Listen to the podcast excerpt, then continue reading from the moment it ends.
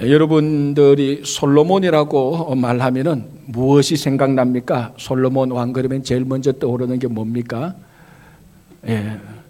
그래도 여러분들은 참 좋습니다. 누구는 아내가 많았다부터 먼저 생각을 하더라고요. 예, 맞습니다. 그 틀린 말은 아닌데, 예, 그래, 나중에 뭐, 어, 그거는 사실은 나중에 이제 그 일 때문에 예, 문제가 되는 건 우리가 한번 살펴보고요. 솔로몬에게 있어서는 세 가지가 특징입니다. 첫 번째는 지혜. 뭐 인류 역사상 가장 지혜가 있었던 왕이고 두 번째는 가장 부자였습니다. 그리고 이제 오늘 우리가 함께 나눌 성전을 건축한 겁니다. 근데 솔로몬 그러면 이 세 가지 그리고 오늘 이제 열왕기상에 나타난 솔로몬의 내용들이 이 세 가지를 이제 다루고 있는데 우리가 지난 주일에는 솔로몬의 지혜, 듣는 마음 우리가 살펴봤습니다. 그리고 명재판까지 하는 한 아기를 놓아두고 두 여인이 서로 싸울 때 듣기만 하고 재판을 해버리는 정말 하나님의 지혜를 우리가 보았고요. 이제 오늘과 아마 다음 주일까지는 성전 건축을 보려고 합니다. 그 성전 건축 보고 하나님의 하나님 이제 솔로몬의 부 그 풍성함 그걸 볼 건데요. 이 솔로몬 내용 가운데 가장 분량이 많은 게 성전 건축에 관한 내용입니다. 아, 이 성전 건축의 내용 가장 많은데 오늘 이제 어, 성전 건축하는 그 과정 완공되는 것을 볼 텐데요. 자, 오늘 본문에서 아주 흥미로운 부분이 하나 있습니다. 그게 7절인데요. 제가 읽어 드릴게요.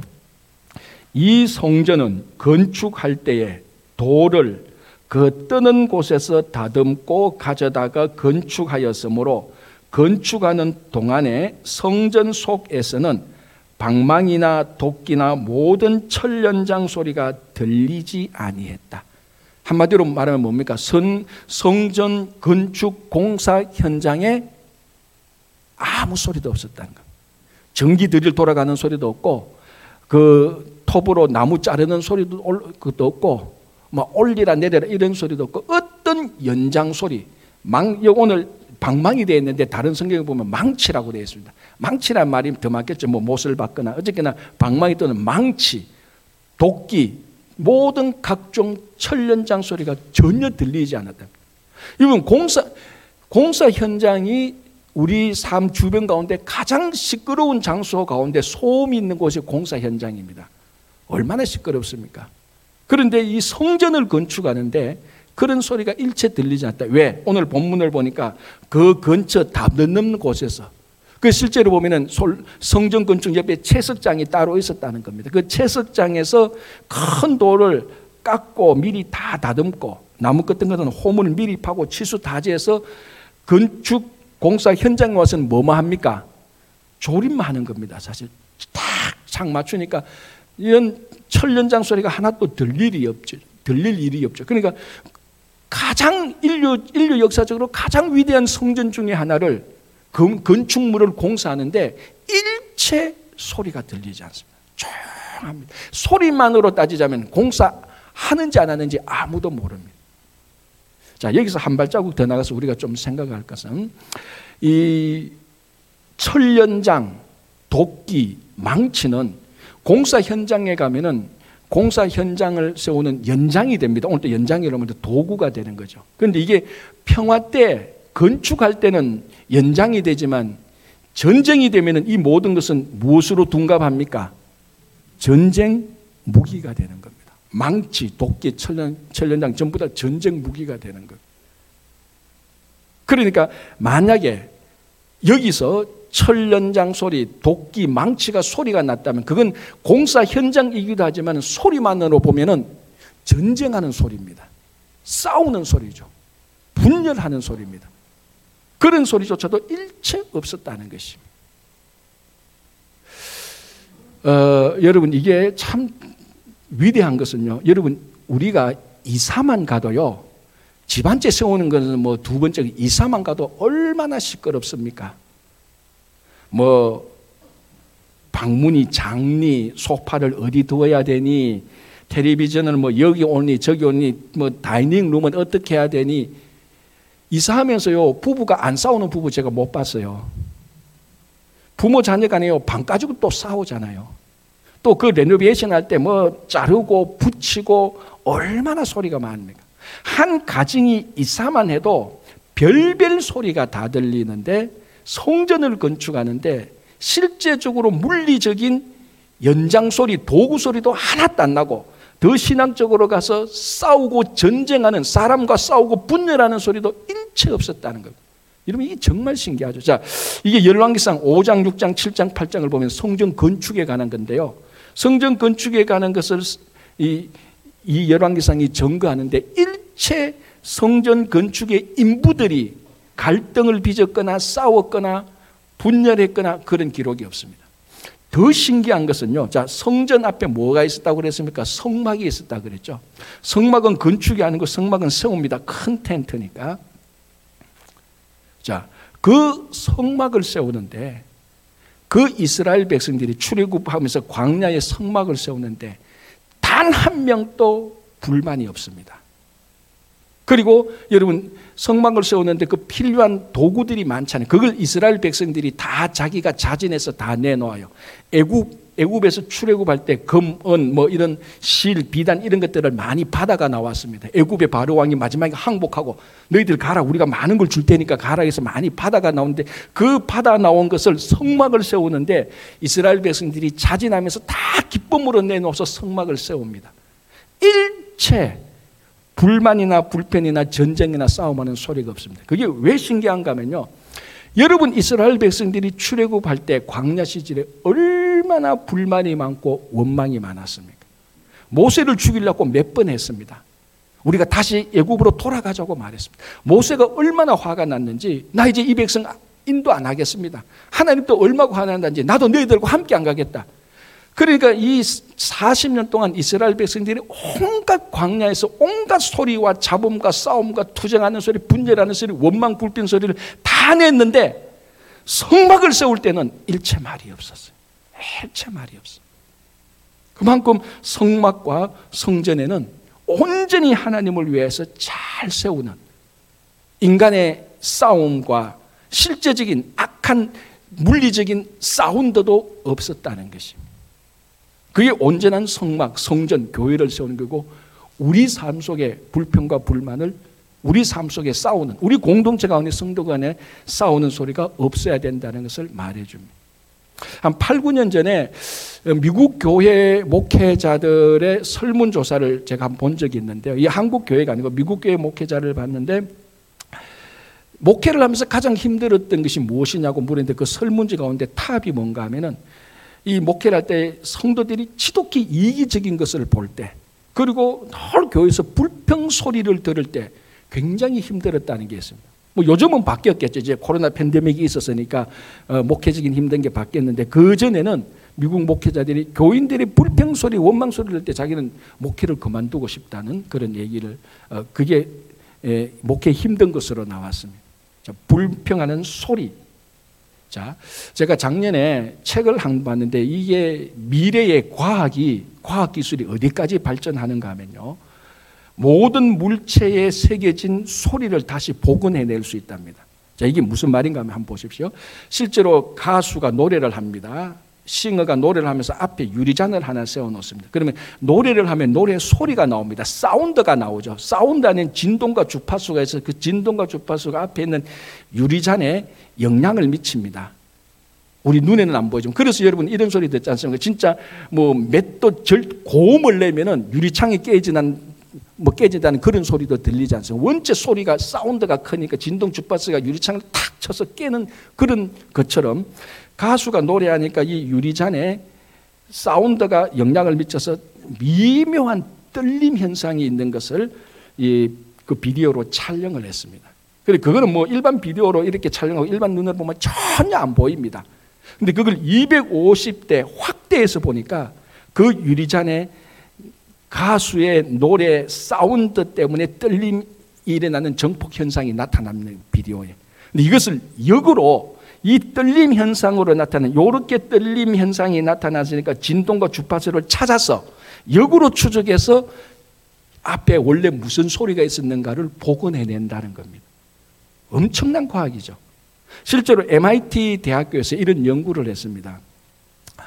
어, 앞에 빈 과자 봉지 하나를 놓고요 노래를 틀어줍니다. 이 무슨 노래를 틀었는가 하면 실제로 했는데 이 발명왕 에디슨이 처음 축음기를 만들고 녹음한 노래가 무엇인지 여러분 압니까?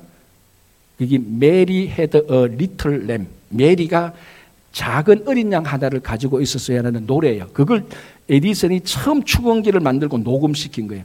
그 노래를 그대로 그빈 과자 봉지가 있는 데 털어놓습니다.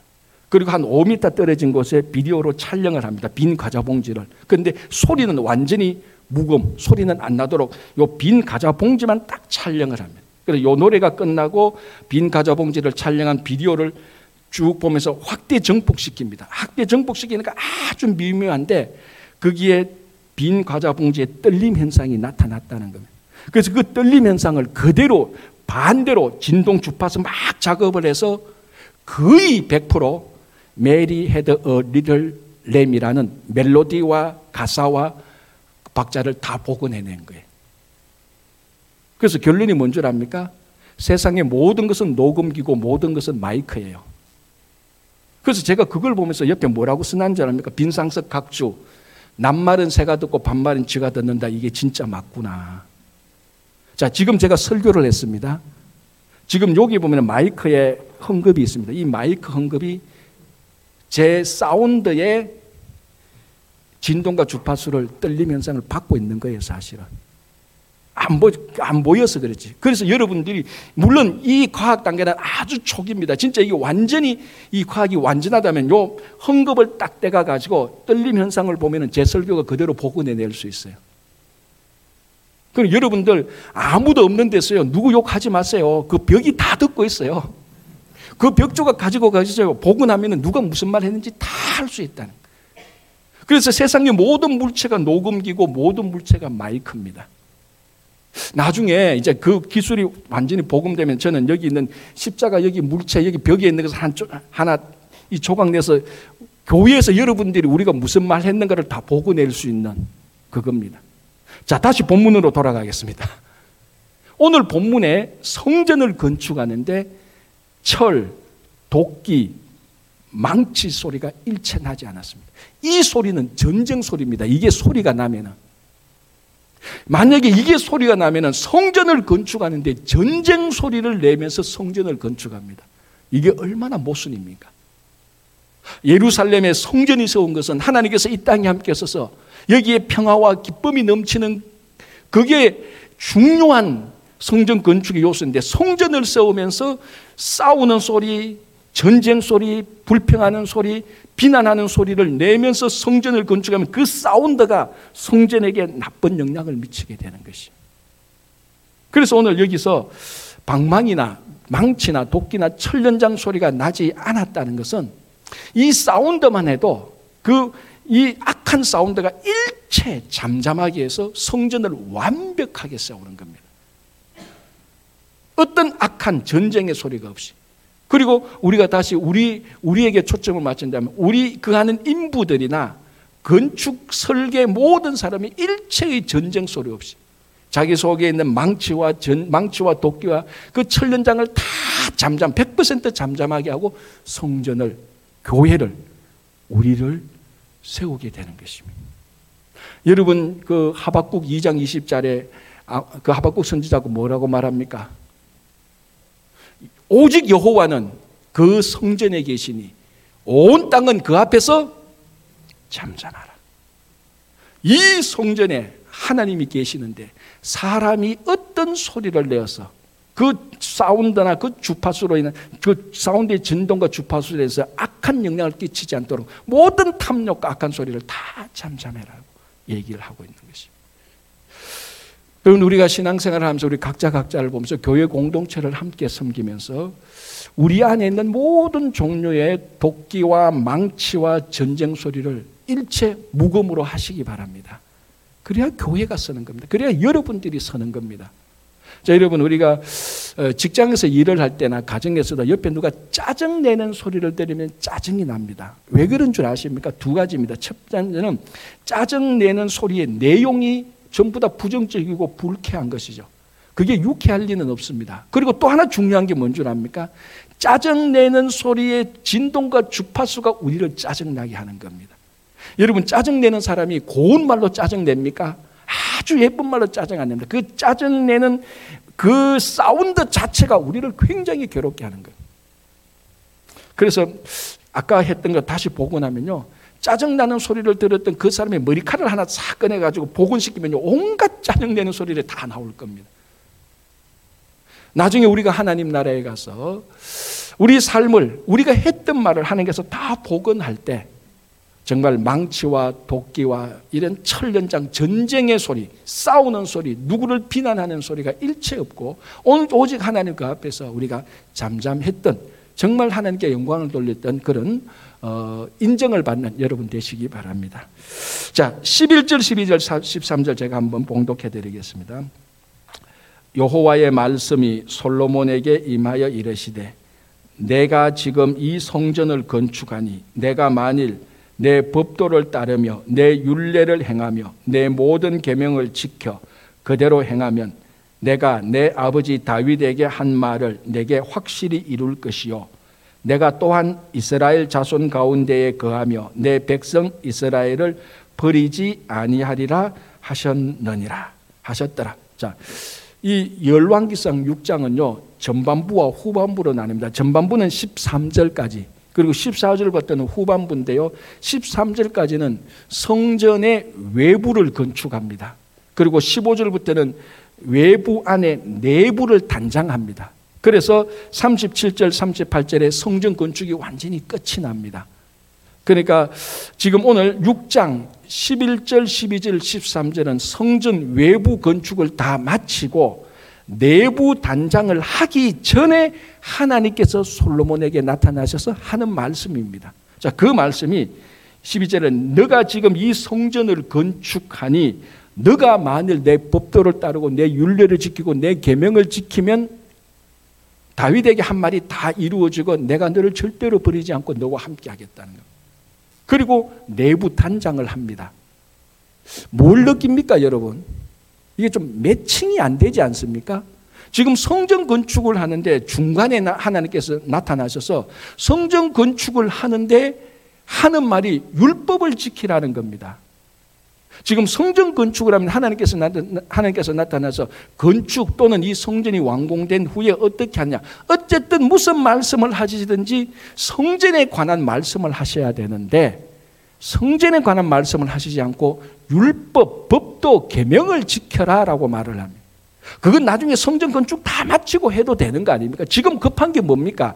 빨리 성전 외부 끝났으니까 내부 단장 해야 됩니다. 거기에 대해서 혹시 하나님께서 한 말씀 하실 것 있으면은 외부가 이렇게 세웠으니 내부는 이렇게 단정하라 더 잘하고 참 잘했다 수고했다 어쨌거나 성전에 대한 말인데 그게 아니고 율법에 대한 말입니다.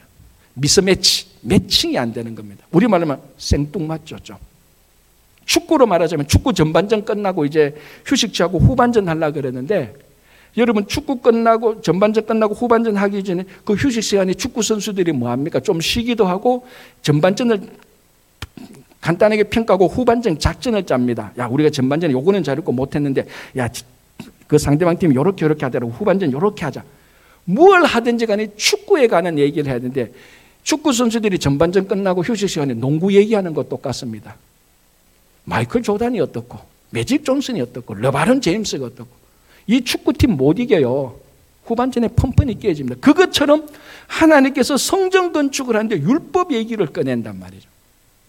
하나님이 잘못 나타나셨나? 하나님 타이밍이 안 맞습니다. 아니면 하나님 지금 이런 말씀 하실 때가 아닙니다. 그렇게 말해야 되나요? 안 맞다고요. 결론. 하나님이 안 맞는 게 아니고 제가 설명을 잘못한 겁니다. 결론. 성전 건축의 본질은 하나님의 말씀에 있는 겁니다. 그걸 하나님께서 지금 말씀해 주는 것입니다. 성전 외부를 세우고 내부를 세우기 전에 중간에 나타나서 솔로몬에게 뭘 상기시킵니까? 이 성전의 핵심은 너가 외부를 잘 건축하고 내부를 잘 단장하고 그리고 이 성전을 잘 세우고 난 다음에 어떻게 에포트 서비스를 잘해서 성전을 잘 메인테인해야 성전이 오래도록 보관된다. 그게 성전 건축의 본질이 아니고 성전을 세운 너가 성전에서 예배를 드리는 이스라엘 백성들이 하나님의 법도와 윤례와 계명을 지킬 때 이 성전이 무너지지 않을 것이라는 것이. 성전의 본질은 성전 건물에 있는 것이 아니고 하나님의 말씀을 지키는 데 있는 것입니다. 하나님이 미스매치가 아니고 타이밍을 잘못 맞춘 거 아니고 가장 적절한 시간에 가장 적절한 성전 건축, 성전의 본질을 말씀해 주셨습니다. 하나님의 말씀을 지키는 것이 성전의 본질입니다. 성전을 튼튼하게 세우는 게 아니고 기초공사를 튼튼하게 하는 게 아니고 성전이 왜 망했습니까? 자, 성전 망하기 전에 예루살렘 성전이 어떻게 망합니까? 기초공사가 잘해 기초공사가 잘못돼서 망합니까? 아니잖아요. 날림 공사를 해서 망합니까? 아니잖아요. 홍수가 나서 망합니까? 아니잖아요. 화재가 나서 망합니까? 아니잖아요. 왜 망합니까? 바벨론이 침략해서 성전을 무너뜨립니다. 그럼 바벨론을 왜 쳐들어왔습니까? 이사야와 에레미야와 많은 선지자들이 왜 바벨론이 쳐들어와서 성전을 무너뜨리는가 그 이유를 말해 주는데요. 제가 한 구절만 읽어 드릴게요. 이게 뭐 예레미야를 읽어 보면요. 구구절절이 그건데요. 예레미야 16장 11절 13절을 읽어 드렸습니다. 바로 예레미야 선지자가 성전이 무너지게 무너지기 전 했던 이 말이 성전 무너지게 되는 이유를 말합니다. 너는 그들에게 대답하기를 여호와께서 말씀하시되 너희 조상들이 나를 버리고 다른 신들을 따라서 그들을 섬기며 그들에게 절하고 나를 버려 내 율법을 지키지 아니하였습니다. 너희가 너희 조상들보다 더욱 악을 행하였도다. 보라, 너희가 각기 악한 마음의 완악함을 따라 행하고 나에게 순종하지 아니하였으므로 내가 너희를 이 땅에서 쫓아내어 너희와 너희 조상들이 알지 못하던 땅에 이르게 할 것이라. 예레미야 선자는 이미 누누이 말씀했습니다. 나에게 순종하지 아니하였으므로 내가 너희를 이 땅에서 쫓아내요. 하나님의 말씀에 순종한다면 열왕기상에서 뭐라고 말합니까? 13절. 또한 내가 또한 이스라엘 자손 가운데 그하면 내 백성 이스라엘을 버리지 않겠다고 말했어. 이 순간이 무슨 순간입니까? 성전이 파괴되는 순간입니다. 성전이 파괴되는 것을 막기 위해서 성전을 튼튼히 더 잘 보수 공사하는 것이 아니고 그 이전에 미리 말씀에 순종하는 것입니다. 이거를 이사야가 말하기 전에 예레미야가 말하기 전에 이미 하나님께서는 솔로몬에게 나타나서 훨씬 더 오래전에 솔로몬에게 나타나서 200년 전에 솔로몬에게 나타나서 너 지금 성전을 세우고 있는데 이 성전의 본질이 무엇인 줄 아느냐? 성전을 잘 건축하는 것도 중요하지만 말씀을 지키는 것이라고 말합니다. 자, 열왕기상 1장부터 지금 우리가 6장을 보는데 솔로몬이 지금 어, 이게 아직까지 솔로몬 초기 단계잖아요. 초기 통치 시절입니다. 솔로몬이 굉장히 지금 바쁘고 나라를 잘 다스려요. 우리가 지난주에도 봤지만은 어쨌거나 잘못은 했지만은 잘못은 있었지만 이방 여인과 결혼하는 정략 결혼을 해서 외교력을 넓히는 잘못은 했지만 하나님을 사랑하는 것이 더 컸기 때문에 그 잘못은 문제가 되지 않았습니다. 그리고 뭡니까? 이 솔로몬이 내부 국정 시스템을 굉장히 다져요. 우리가 오늘 읽지는 않는데 4절, 4, 3장, 4장을 보면 솔로몬이 드디어 외부적으로 외교, 외교를 잘해서 나라의 세력을 막 외교적으로 넓히고 내부적으로는 이걸 이 이 그 유다 왕국을 경 굉장히 견고하게 다집니다. 그래서 직분을 막 만들고 그 주기를 만들고 거기 합당한 사람을 다 세웁니다. 왜냐하면요 다윗 왕 때는 이걸 못했어요. 할 수가 없었어요. 다윗 왕은요 국정을 튼튼히 내부적으로 견고히 할 수도 없었고 성전을 건축할 수도 없었어요. 왜? 다윗이 성전을 건축할 수 없었던 이유는 크게 두 가지입니다. 첫 번째는 하나님이 막았습니다. 그죠? 왜? 피를 많이 흘려서 피 흘린 손으로 성전을 건축하지 말라 그러고 실제로 성전을 건축할 수 없었던 이유는 뭡니까? 맨날 다윗은 전쟁만 했어요. 벌레셋이 쳐들어오고 아말렉이 쳐들어오고 외부 그 외부 사람 쫓아내면 이제 내부에서 뭐 생깁니까? 반란. 여러분 다윗이 있을 때 왕일 때 반란 몇 번 일난 줄 아십니까? 몇 번 일났습니까? 네 번. 이스보셋, 압살롬, 세바, 아도니아. 보통 왕이면요 반란 한 번 맞이합니다. 한 번 맞고 다 정리하고 왕권을 던지하는데 다윗은 네 번이나 반란을 맞이하게. 그리고 이방 민족이 쳐들어오고 다윗은 성전을 지으려면 성전을 지으려면요 국가가 평화로워야 돼요. 그래야 성전을 짓죠.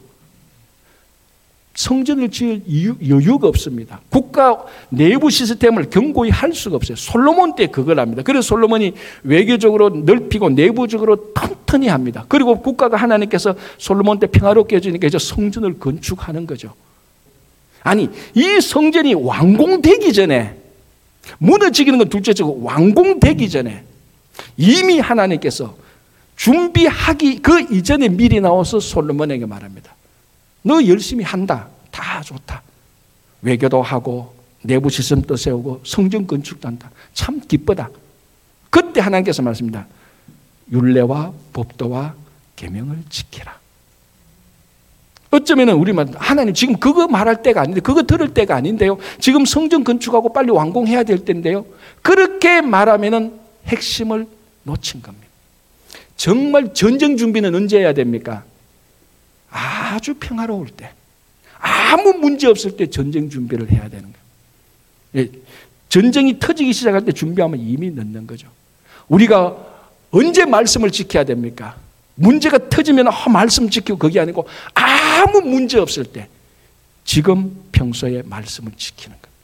하나님께서 성전 건축 중간에 와서 그것만 성전 건축 중간에 끼어 어떻게 보면 끼어들어서 끼어들어서 상황에 맞지 않은 말을 하는 것 같은데 가장 하나님께서 보실 때 적절한 타임에 적절한 말씀을 성전의 본질을 깨뚫는 아니 우리 인생의 본질을 깨뚫는 말씀을 하십니다. 하나님의 말씀을 지켜라. 안 바쁘더라도 위험하지 않더라도 아무 문제가 없더라도 긴장감이 없더라도 하나님의 말씀을 지키라. 지금이 진짜 하나님의 말씀을 지킬 때라고 말합니다. 내가 너희를 영원토록 버리지 않겠다고 말합니다. 그런데 이게 나중에 시간이 흐르고하면서 말씀을 지키지 않아서 성전 무너집니다. 홍수 화재 때문에 무너지는 게 아닙니다. 말씀을 지키지 않았어. 오늘 여러분들에게 이 하나님의 말씀은 중간에 끼어 들어온 것처럼 보이는 하나님은 여러분들에게 긴박하게 말씀하십니다. 하나님의 말씀을 지켜라. 하나님이 영원토록 여러분들을 우리들을 버리지 않을 것이라고 말합니다. 그래서 영원토록 말씀을 지키고 하나님과 함께하는 여러분 되시기 바랍니다. 기도하겠습니다.